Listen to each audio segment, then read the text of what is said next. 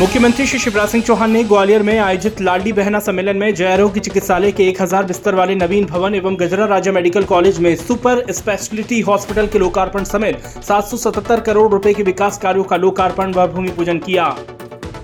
मुख्यमंत्री श्री शिवराज सिंह चौहान ने कहा कि ग्वालियर में स्वास्थ्य सेवाओं की दृष्टि से आज एक बड़ी क्रांति आई है। हॉस्पिटल का लाभ ग्वालियर चंबल संभाग के साथ साथ आसपास के दूसरे राज्यों के जिलों को भी मिलेगा।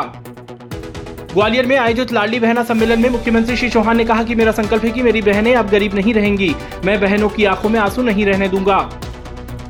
मुख्यमंत्री श्री शिवराज सिंह चौहान ने ग्वालियर के बहटा में आयोजित बघेल समाज के सम्मेलन में सहभागिता की एवं लोक माता अहिल्या देवी के नाम पर बाल बघेल धनगर समाज का कल्याण बोर्ड बनाने और अध्यक्ष को मंत्री पद का दर्जा देने की घोषणा की।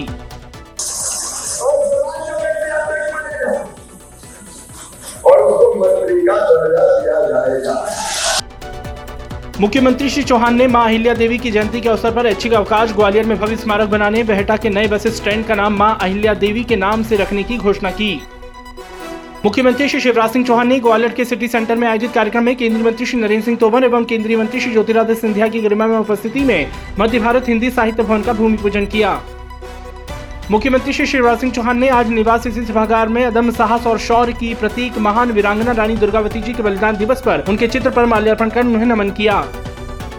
अपने प्रतिदिन पौधरोपण के संकल्प के क्रम में मुख्यमंत्री श्री चौहान ने श्यामलाल उद्यान में नीम, बादाम और जामुन के पौधे रोपे।